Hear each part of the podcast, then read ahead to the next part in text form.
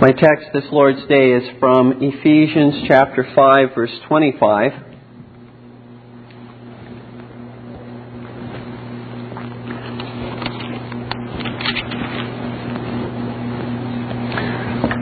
Husbands, love your wives, even as Christ also loved the church and gave himself for it.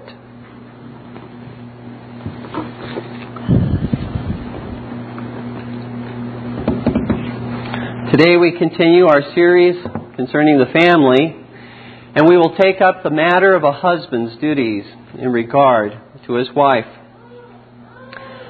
Now, I entertain no delusions of sinlessness or perfection in these matters, dear husbands, whether in your life or in mine.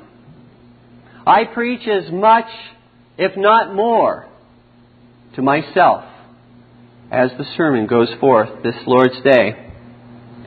Therefore, men, let us not become defensive as God speaks to us today, but rather let us be thankful that we have the Spirit of God to enlighten our minds and to grant us the grace to grow into ever greater conformity to the image of Christ. All of our marriages, dear ones, are in need of God's sanctifying grace. There is none among us who has a marriage that needs no improvement, that needs no growth in grace. Let us then, dear ones, this day eat and drink freely of Christ.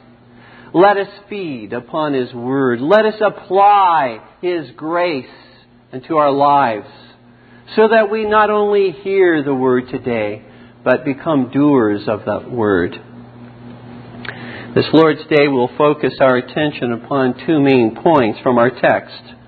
First of all, the role of a husband, and second, the duty of a husband.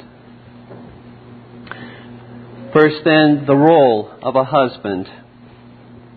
In Ephesians 5:23, we note these words: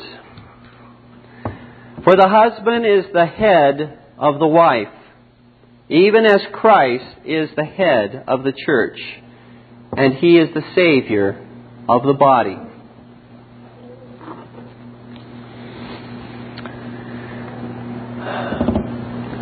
Beginning with Ephesians 5:18, the Apostle Paul gives to us the power without which a person cannot live the Christian life, that power being the Holy Spirit. The Word of God, dear ones, that is read to you today, the Word of God that is preached to you today, will fall on deaf ears. It will fall over the end of this pulpit to the ground. It will have no effect in your life if it is not of the Holy Spirit to enlighten your minds and to give you understanding and to draw you unto Himself and to cause you to desire to obey and apply that Word to your lives. We need the filling of God's Spirit to hear the Word preached today. And you know, dear ones, we need the Holy Spirit. And this is one of the things that the Apostle Paul is addressing in this section. We need the Holy Spirit in our marriages. It is not a Christian marriage if the Holy Spirit is not there, if the Holy Spirit is not filling the lives of those who are in that marriage and profess to be Christians. For all of the name and titles that are given to that marriage, it is not, in practice, a Christian marriage. It is nominally a Christian marriage. The Apostle Paul demonstrates how the Holy Spirit must be involved in various areas of life. For example, first of all, he demonstrates in Ephesians 5, verses 19 through 21, how the Holy Spirit must fill us when we gather in corporate worship together.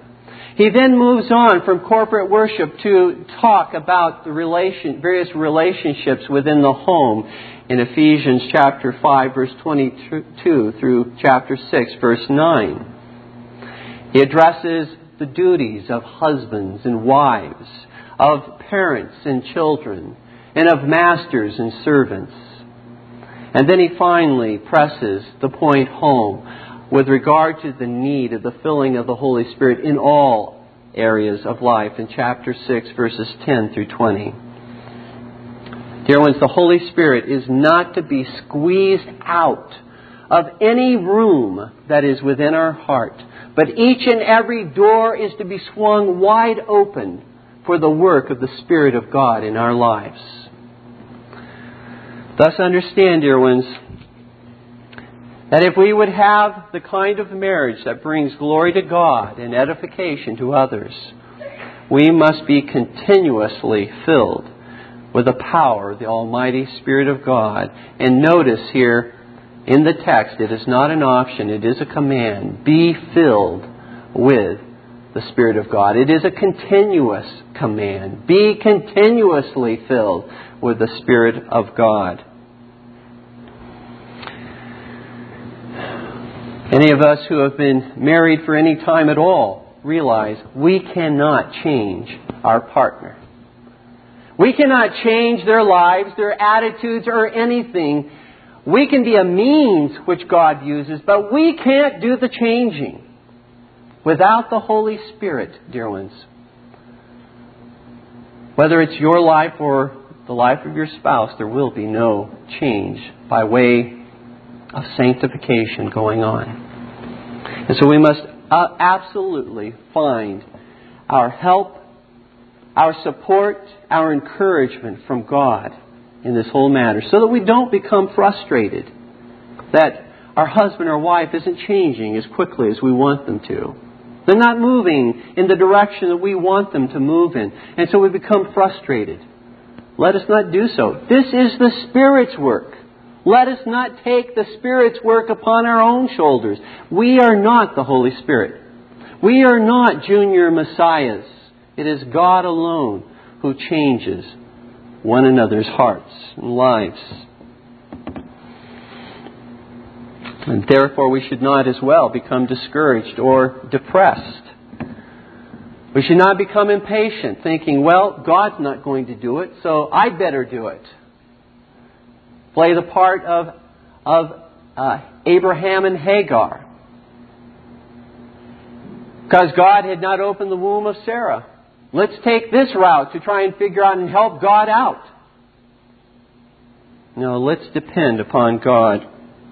Let's depend upon the Holy Spirit to bring about these changes. And you know, again, beloved, the Holy Spirit is not simply an entity that is way out there. The Holy Spirit is with us. And we are encouraged in Luke chapter 11, verses 11 through 13, that if even evil and wicked fathers here upon the earth will give to their children that which they need by way of food and clothing and shelter, how much more your Father in heaven will give to you the Spirit of God when you simply ask, Lord, I need your Spirit. I can't do this in my own strength. I need the power of the Holy Spirit operating daily, moment by moment in my life. Now we're ready to consider then the role of a husband, understanding that even in the role of a husband and in the duties of the husband, that one is not simply operating in his own strength, but must be absolutely dependent upon the Spirit of God. The primary role of the husband, dear ones, in the home is that of a leader or that of a head. God has called the husband to be a leader within the home. That's what he says in Ephesians 5:23. Again, let me simply reiterate what Paul says. For the husband is the head of the wife, even as Christ is the head of the church.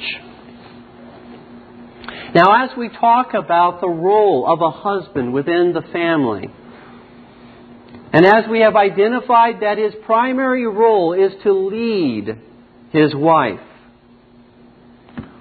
we need to understand what the end or purpose of that leadership is. What is that directed toward? Is it simply to satisfy some inner craving, some vain desire on the part of a husband to control? Is that why God has given to the man this authority to rule or to lead within the family? Dear ones, the end or goal of a husband's leadership is to lead his wife in honoring Christ and in blessing others, and in order to protect his wife from that which threatens her spiritual and physical well-being. That's the purpose, or those are the purposes toward which leadership is always to be directed.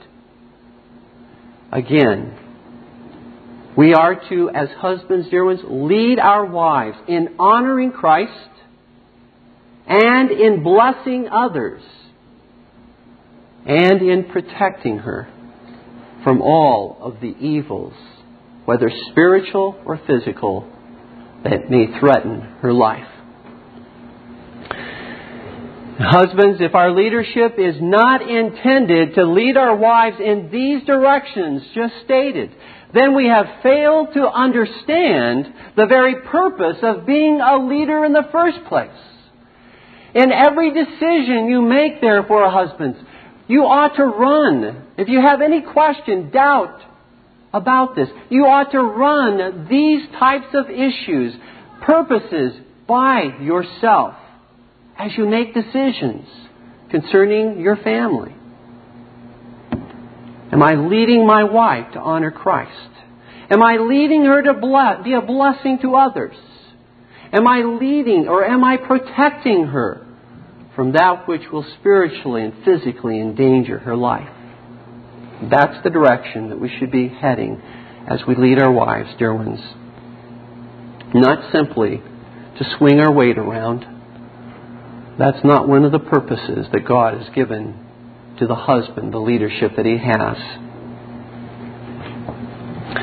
Moreover, dear ones, we must understand that just as the church has only one head, namely Jesus Christ, and as the human body has only one head sitting upon its shoulders, so the Lord says a marriage has only one human head or leader, and that is the husband.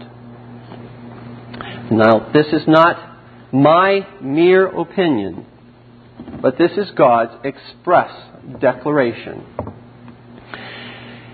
And there is amongst many today who would promote an equal headship of husband and wife within the family.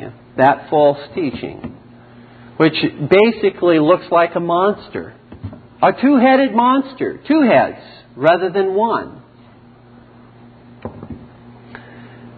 It is often said that the Scripture, where it speaks of the husband being the head, of Christ being the head, that this headship does not refer to authority, but actually it refers to the fact that the wife finds her origin, or finds her source in the husband. That he is her head in the sense that her origin originally in Adam came from Adam. The very beginning in creation, she was created from one of his ribs. And so this is one of the arguments that is appealed to in order to minimize the truth that is here spoken of. But I would again have you turn to God's Word, because we need to compare Scripture with Scripture when such issues arise. And as we look at what Paul says earlier in the letter to the Ephesians, in Ephesians 1:22, we find that this headship that Jesus Christ has, and the headship which the man has, which is patterned after Christ's headship, is one of authority. In Ephesians 1:22, it says, "And hath put all things under his feet, and gave him to be the head over all things to the church. Here we find how we ought to understand Ephesians 5:23, when God says that the man is the head of his wife, he has put her under himself. He has put the wife under the man.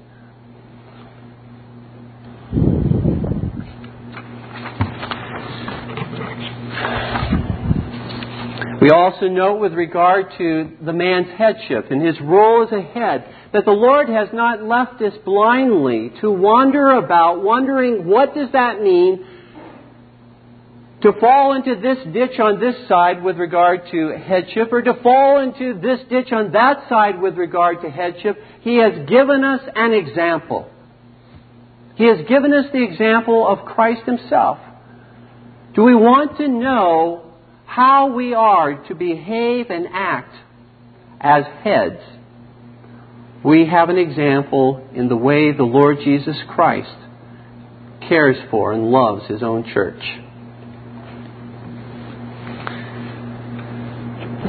And so I would ask you, dear ones, you men, inasmuch as we are to pattern our headship after the Lord Jesus Christ, are our wives learning about Christ's loving leadership as they observe and consider your leadership within the home and my leadership in the home?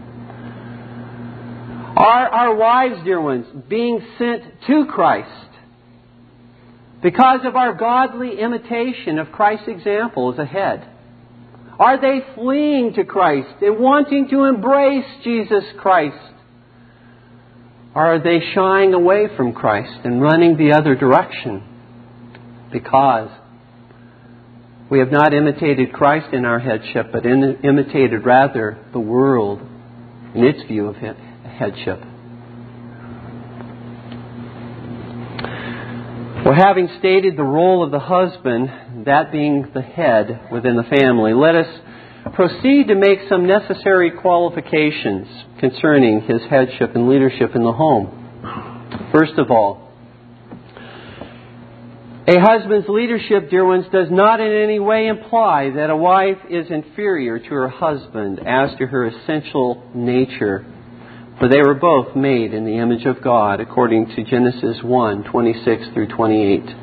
Male and female, He made both of them in the image of God. Nor does a husband's leadership, dear ones, imply that a wife is inferior to her husband as to her justification, as to her standing before God, as to her sanctification before the Lord Jesus Christ. It does not imply inferiority in that respect either. 1 Peter 3:7, in fact, says that our wives, dear ones, are heirs together with us of the grace of life. They are joint heirs with us. They have an equal standing. And because that is the case, God says that if you mistreat your wife, if you do not live with her according to knowledge and understanding, that your prayers will be hindered. God takes this seriously. So we're not talking about inferiority as to nature. We're not talking about inferiority as to position, relationship to Christ. We're talking here about a role that God has ordained within the family, a role that the husband should be the head and the wife should be the helper.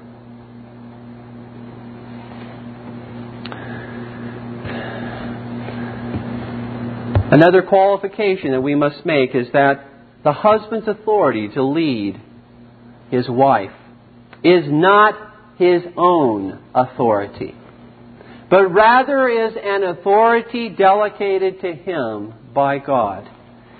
It is not therefore an absolute authority, but rather a derived authority. For as the Westminster Confession of Faith says, God alone is Lord of the conscience. No husband can lord it over the conscience of his wife. either to forbid her to do what is right or to command her to do what is evil. This is exactly what the apostles communicated to those who would seek to have brought them under their control, the Sadducees, the Pharisees, the rulers of the Jews at that time, who told the apostles not to speak anymore in the name of Christ.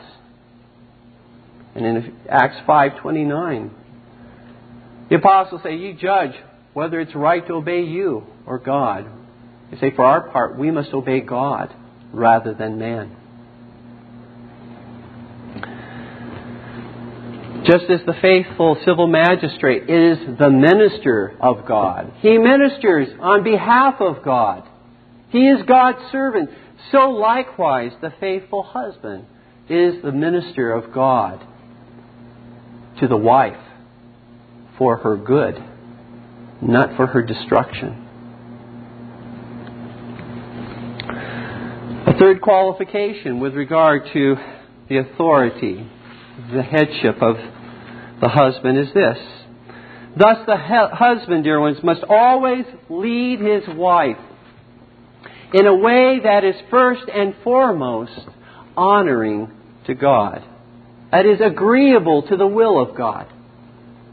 And secondly, he must lead her in a way that is edifying or beneficial to the spiritual and physical well-being of his wife. It must be to her profit spiritually and physically. 2 Corinthians chapter 10, verse 8. We find the purpose of authority stated for us by the Apostle Paul. In this regard, specifically, he refers to the authority of the apostles in the church, and to all faithful ministers within the church. But the same truth applies with regard to the authority of a husband within the home as well. The apostle says, "For though I should boast somewhat more of our authority, which the Lord hath given us for edification, and not for your destruction." Authority, leadership, and headship must always be used for the edification, the building up in the faith of the one who is being led, not for the crushing and for the destroying of the one who is being led. It is an abuse and misuse of authority to use it in that way. And even when that authority is used to correct, it is not correction for the purpose of destruction, for simply showing forth and demonstrating anger, getting even, but it is always with a view of helping, teaching, assisting, aiding,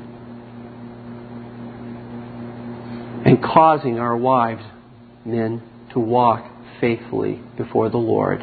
And so it is always administered in love, even when there is correction. And so God's glory and our wife's well-being should always be that which motivates us as husbands in our leadership. The Lord, dear ones, never delegated His authority to the husband so as to satisfy the selfish desire for power on the part of a man.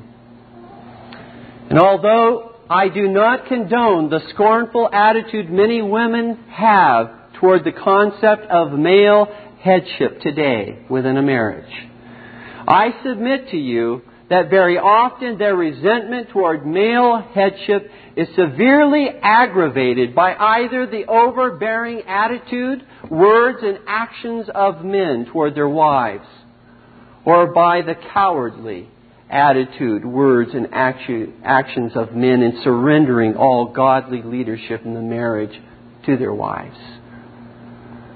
I have witnessed, dear ones, many times when husbands have humbly repented of their abuse, either by way of tyranny or cowardice within the home and the use of authority. I have witnessed how they have repented, and I have witnessed how many times in those circumstances wives have gladly accepted their husband's loving leadership. It was not the leadership issue in and of itself at all in so many cases. It was the way in which that leadership was being used within the home. And so, dear ones, let us as husbands, as godly husbands, recognize our duty and responsibility to exercise our leadership in a loving manner, in a way that will be edifying to our wives.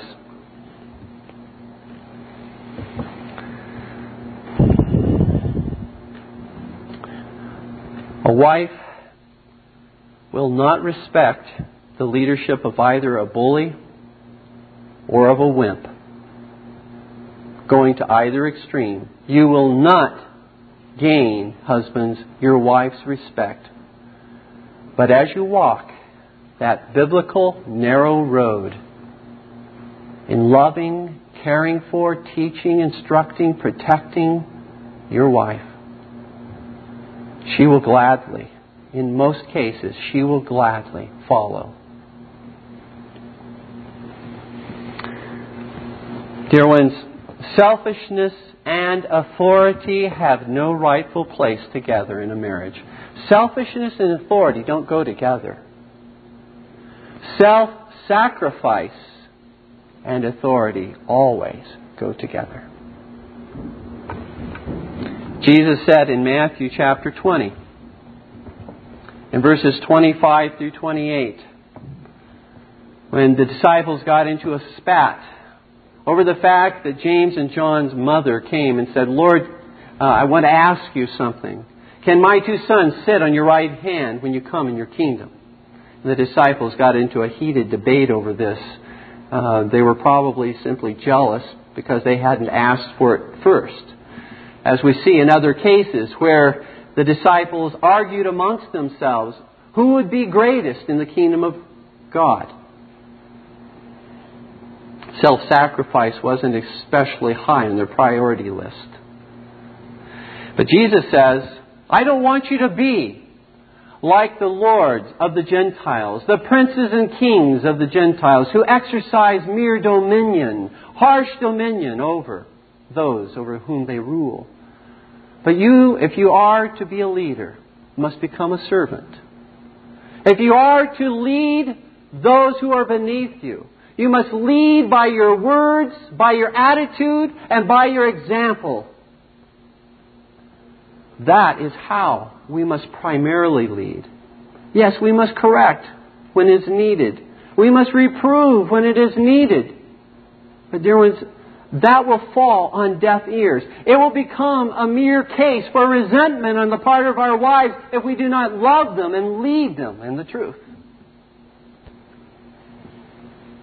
William Gouge in Domestical Duties, page 378, has aptly cautioned us men in the use of our authority when he says, "Authority is like a sword, which with overmuch using will be blunted, and so fail to do that service which otherwise it might when there is most need. A wise, grave, peaceable man may always have his sword in readiness, and that also very bright, keen, and sharp, but he will not be very ready to pluck it out of his scabbard. He rather keepeth it for a time of need, when it should stand in him most stead. Such husbands, therefore, as are too frequent in their commands, show themselves nor grave, nor wise, nor lovers of peace, as the use of an husband's authority in commanding must be rare. So when there is occasion to use it, it must be with such mildness and moderation tempered."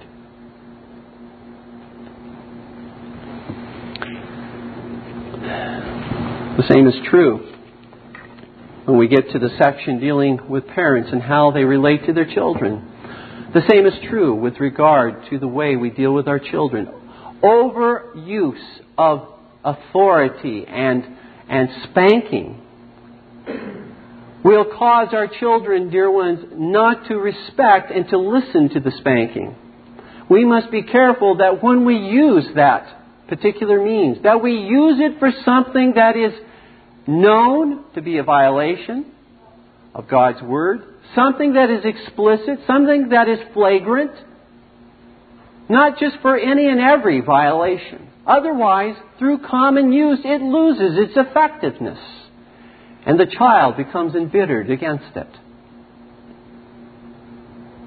And so we must be careful in our use of authority, whether husbands or whether mothers and fathers, or whether pastors and elders, or whether the civil magistrate. We must be careful in the way we use our authority. Husbands, as those who have been given authority within our homes, along with that authority to rule on behalf of God, to the edification and well-being of our wives, comes a time of reckoning, at which time we will stand before the Lord God Almighty and will give an account of our faithfulness in the use of God's authority within our marriages. A sobering thought. We will give an account how we have handled our authority within our home. Have we been cowards in the use of our authority? Or have we been tyrants in the use of our authority? We will give an account for that misuse and abuse. Always remember, with authority comes greater responsibility. Because God has granted to you, husbands, the authority to lead your wives, does not mean that you can take greater license. And you can live a double standard before your wives and your children. It means rather that God will hold you to a stricter account because He has given you that authority to rule. And so take care. Beware in the use of that authority. Thus, we should not be conceited over the authority God has given to us, but to the contrary, we should greatly be humbled, and we should fear the Lord in our use of authority. The second main point, the duty of a husband. In Ephesians chapter 5, verse 25, husbands, love your wives, even as Christ also loved the church and gave Himself for it. Now, this particular section of the sermon is going to be divided into two parts. Next time we gather, I will be finishing this section of the sermon. But I do want to make an inroad and begin this section of the sermon this Lord's Day to speak of the duty of a husband. All of the duties that a husband owes to his wife are summarized under one word: love. Husbands, love your wives.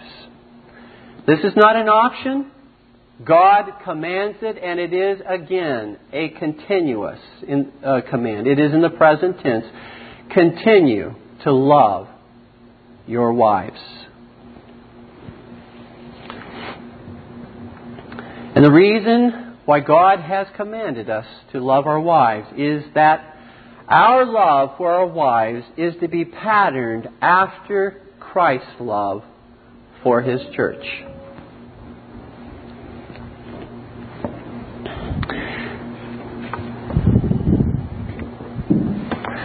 But Paul, in declaring that husbands are to lead their wives by loving them, makes clear that the use of leadership in the marriage is directed away from self-centeredness of the husband to the good and benefit and well-being of the one who is loved. Thus, leadership in the home can always be said to be a loving leadership. Now, what is the love that is to be exercised by the husband toward the wife? What is this love? Well, it's a few things that it is not, and then we will consider what it is. First, it is not a mere romantic emotion for his wife that comes and goes. Indeed, there ought to be a desire for physical affection on the part of a husband toward his wife. But this love in Ephesians 5:25 is much more than mere physical intimacy. It's not limited to affection. Again, it is not, the love that is spoken here, is not giving his wife whatever she desires, even if it is not good for her, and contrary to the revealed will of God. That is not love, giving our wives whatever they desire. Just as giving in to the demands of our children is not demonstrating love for them, so likewise, giving in to the demands or threats, manipulations, or tears of our wives is not demonstrating love for them, if what they want is contrary to God's revealed will. That's not loving them. In effect, as God says, that if we give in to the tears of our children, and if we do not discipline them, we don't love them, we hate them. In a similar manner, if we give in to the desires of our wives when they're not consistent with the revealed will of God, we do not love them. We're not showing that we love them. We're not demonstrating our love for them at that point. Rather, we're demonstrating that we don't care for them. We never love our wives, men, as we are herein commanded to do by Paul, when we are led to sanction or approve of that which is unrighteous. In 1 Corinthians 13, verse 6, we find indeed what true love is, when the apostle says concerning love, "It rejoiceth not in iniquity, but rejoiceth in the truth."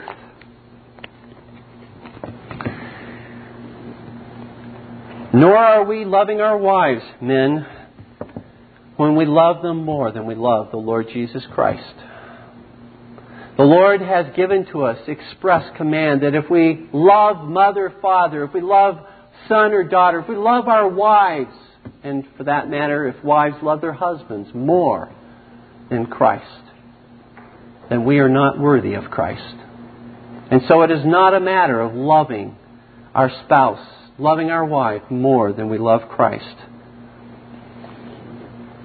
However, this love that is spoken of here in Ephesians chapter 5, verse 25, this love is, as we've noted already, a sacrificial love, and is captured and encapsulated in that small little word, give.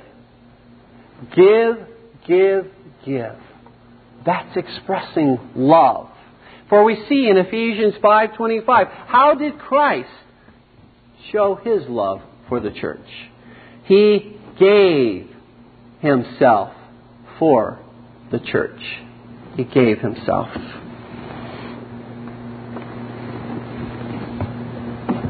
And so this love that Paul speaks of here is a love that looks to the spiritual and physical well-being of the one loved, even at the expense of, men, our own comfort, even at the expense of our own health, and even at the expense of our own life.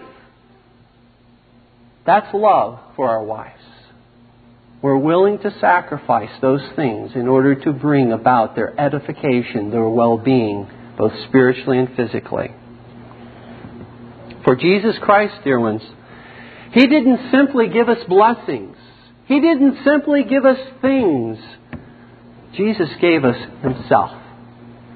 And so will we do, husbands, when we love our wives as Christ loved the church. In so many marriages, wives are essentially bribed to keep some measure of order in the home by giving to them spending money to buy whatever they want, when in reality what wives really want, husbands, is for their husbands simply to spend time with them, talk with them, fellowship, communicate with them, love them. They want not so much things. Wives want their husbands. They want their time and attention. Not that we can devote all of our time and attention. We'd never get through our callings. But dear ones, when we are at home, are we totally distracted? Are we spending time talking about the day's events? Talking about the things that may be important to our wives? Giving them counsel and advice? Are we just merely saying, take care of it yourself. Here's some money. Leave me alone. I'm busy.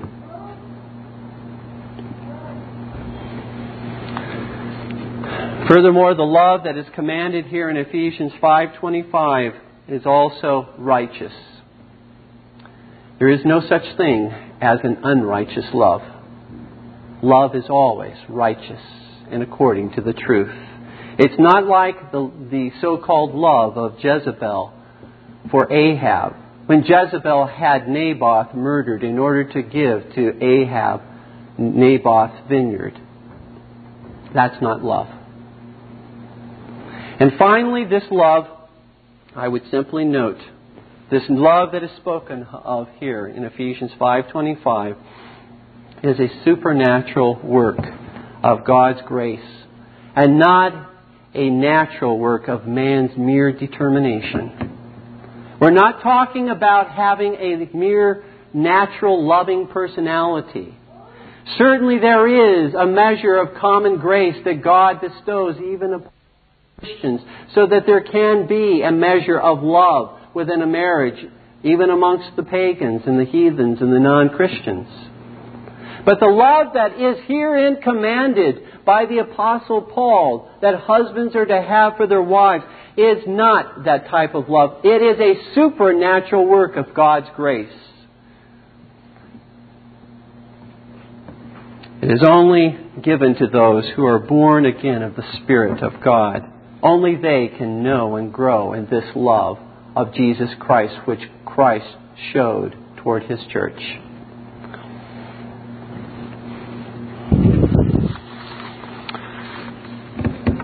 And I would simply offer to you and submit to you, dear ones, that the neglect of the husband in loving his wife as Christ loved the church is more a serious and aggravated sin than that of a wife that does not submit as she is called to do. Because the husband, dear ones, represents Jesus Christ to his wife. And Christ first loved his bride and gave himself for his bride before his bride submitted to him. The prior responsibility, the primary responsibility, I believe, rests here upon the shoulders of a husband, inasmuch as he represents Christ to his wife. And that is not to say that if he simply does so, that in each and every case that his wife will cheerfully follow and submit. There are indeed cases where a wife will not submit to any authority, regardless of what it is. Well, they will not submit to Christ Himself. And if they will not submit to Christ, they will probably not submit to their husband's authority. But I do submit to you, dear ones, that when a husband is loving his wife as Christ loved the church, it is certainly much more likely and more the exception than the norm that the wife will not follow.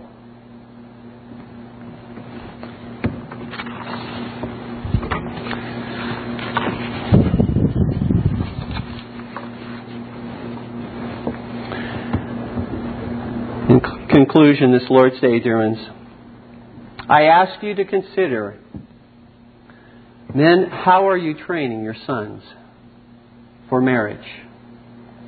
Will you have to tell them, don't follow my example in leading my wife, who is your mother?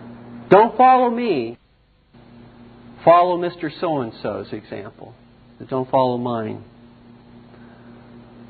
Husbands, if we sincerely desire that our wives follow our leadership in the home, if we earnestly pray for a godly peace and order, a foretaste of heaven to come within our homes, God calls us to imitate Christ by leading our wives in love, in laying down our lives for our wives, and in putting aside all of our selfishness so that they know we lead them for their benefit, for their well-being, and not simply to make a point that we're the bosses.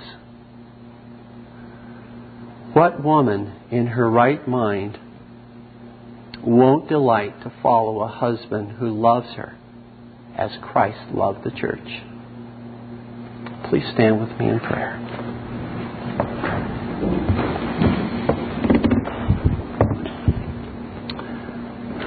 Our gracious God and Father, we do appeal to Thee this day. Send us Thy Spirit. Fill us, Lord God, to overflowing, that we would evidence the Spirit-filled life within our homes.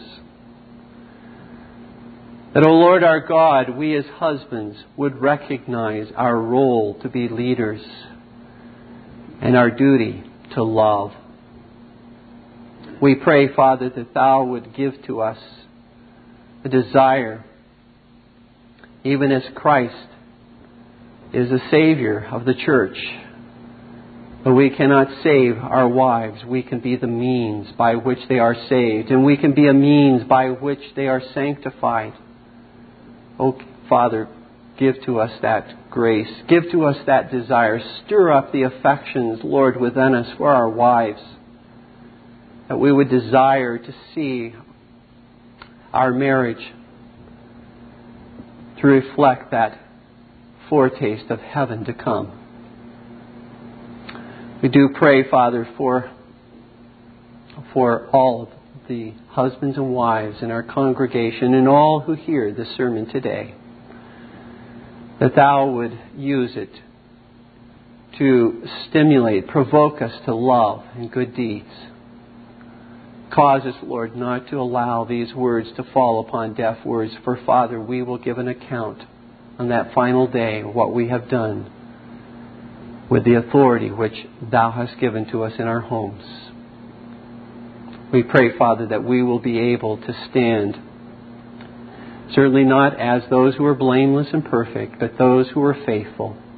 And when, Lord, we have made mistakes and sinned in abusing our leadership in the home, O Father, grant to us humility to go to our wives, that we might repent of our sin and seek their forgiveness, even as we seek Thy forgiveness.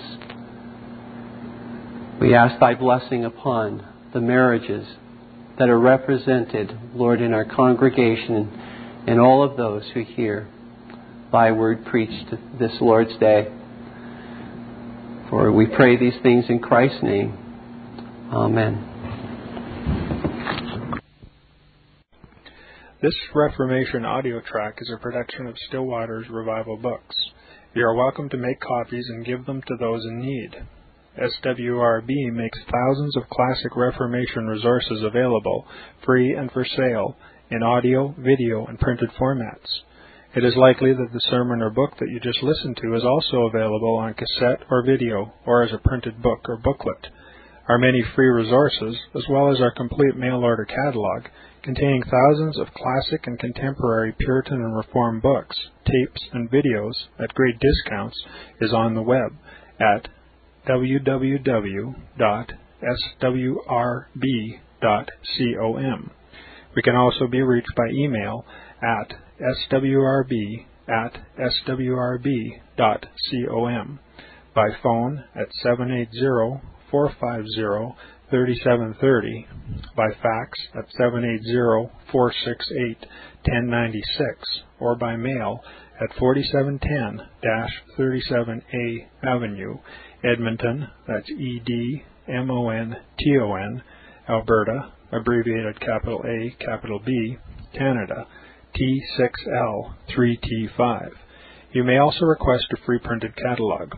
And remember that John Calvin, in defending the Reformation's regulative principle of worship, or what is sometimes called the scriptural law of worship, commenting on the words of God, which I commanded them not, neither came into my heart, from his commentary on Jeremiah 7:31, writes, God here cuts off from men every occasion for making evasions, since he condemns by this one phrase, I have not commanded them, whatever the Jews devised.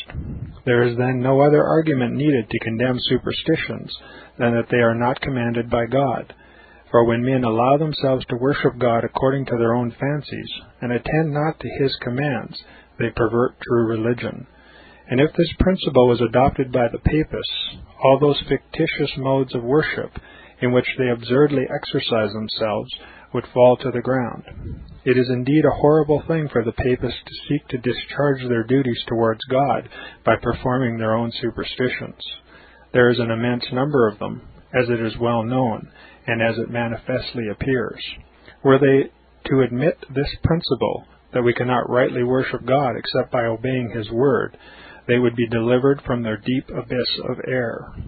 The prophet's words, then, are very important, when he says that God had commanded no such thing, and that it never came to his mind, as though he had said that men assume too much wisdom when they devise what he never required, nay, what he never knew.